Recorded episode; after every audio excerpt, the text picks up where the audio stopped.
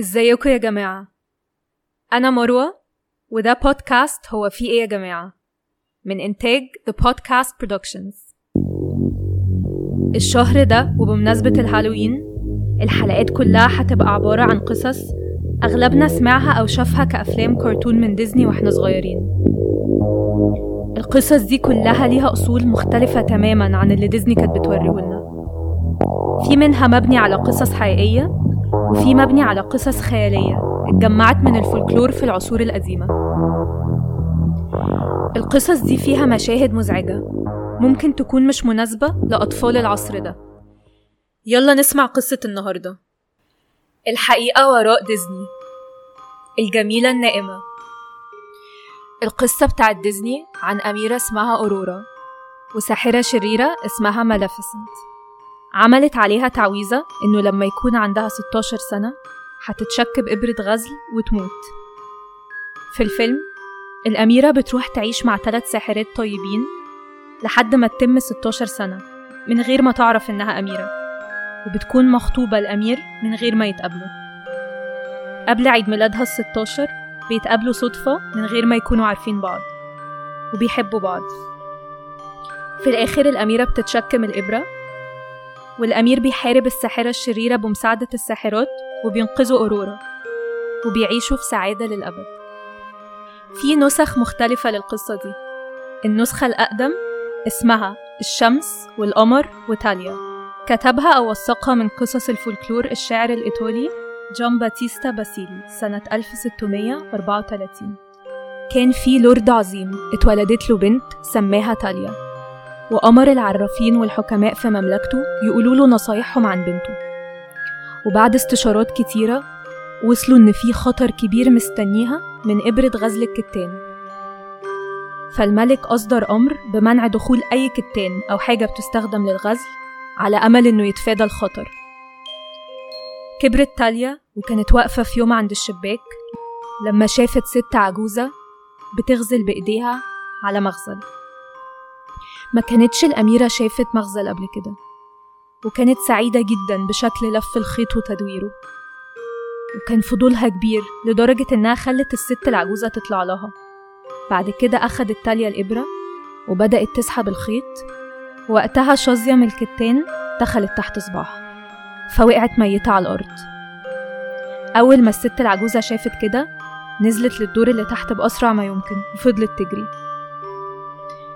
لما سمع الأب بالكارثة اللي حصلت لتاليا حزن جدا وحطها في قصرها البعيد على كرسي قطيفة وعليه تندة من قماش حرير وقفل الأبواب وخرج للأبد من المكان اللي سبب له كل الألم ده.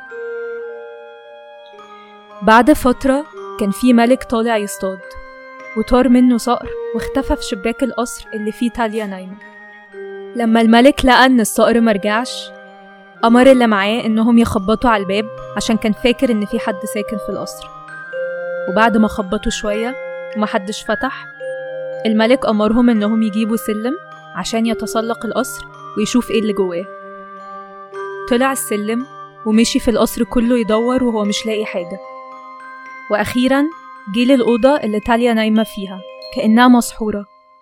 لما شافها الملك نادى عليها لأنه كان فاكرها نايمة. لكنها مردتش عليه مهما نادى بصوت عالي. الحتة دي في القصة الكاتب كتب إن الملك كان بيحترق من الحب لما شاف جمالها وإنه شال تاليا للسرير وجمع ثمار الحب. بس خلينا نسمي الموضوع زي ما هو.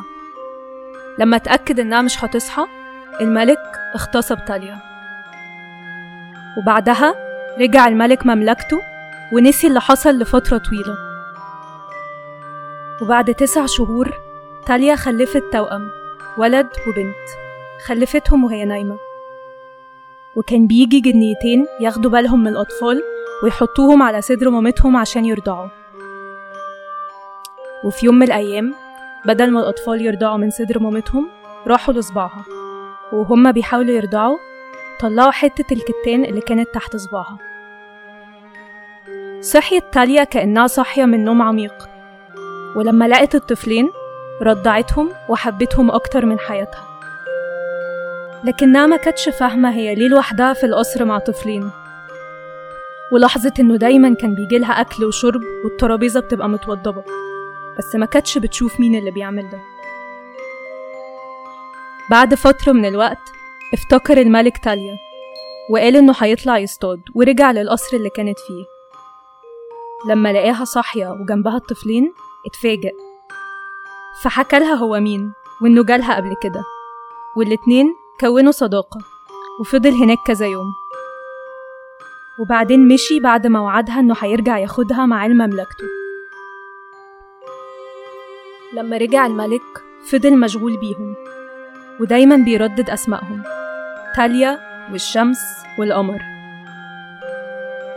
ابتدت زوجة الملك تشك إن في حاجة غلط. بالذات إنه كان بيطول قوي في رحلات الصيد. فغضبت وجابت خادم الملك وقالت له صديقي وخادمي المخلص عاوزاك تراقب الملك وتتتبعه في كل حتة بيروحها وتقولي هو بيحب مين وأنا هخليك غني غنى ما تحلمش بيه. لكن لو خبيت عني الحقيقة محدش هيلاقيك تاني حي أو ميت. الخادم خاف من كلامها. والجشع عماه وقال لها كل حاجة. فالملكة بعتت الخادم لتاليا وقالت له يقول لها إن الملك هو اللي بعته وأمره يجيب الأطفال لأنهم وحشوه. تاليا فرحت جدا وبعتتهم. ساعتها الملكة أمرت الطباخ يقتلهم ويطبخهم في كذا أكلة عشان تتقدم لجوزها. لكن الطباخ كان قلبه طيب وتعاطف معاهم. ووداهم لمراته وطلب منها تخبيهم. وطبخ مكانهم حملين وعمل عليهم مية طبق مختلف. ولما جه الملك طلبت الملكة تقديم الأطباق. وبدأ الملك ياكل بسعادة وهو بيقول اللحمة طعمها حلو جدا. وكل ما يقول كده ترد عليه الملكة كل كل اللي بتاكله ده ملكك. في الأول مركزش مع كلامها. لحد ما اتعصب وقال لها أنا عارف كويس إن اللي باكله ده ملكي لأنك ما جبتيش حاجة هنا. وراح للغابة عشان يهدي نفسه. في الوقت ده الملكة ما كانتش راضية عن اللي عملته. ونادت الخادم وقالت له يجيب تاليا بحجة إن الملك عاوز يشوفها. ولما الخادم قال لتاليا فرحت جدا. وراحت من غير ما تعرف المصير السيء اللي كان مستنيها. لما وصلت لقت الملكة مستنياها. ووشها كله غضب. وهزقتها وقالت لها أهلا بيكي في الجحيم اللي هعوضك فيه كل الأذى اللي سببتيهولي.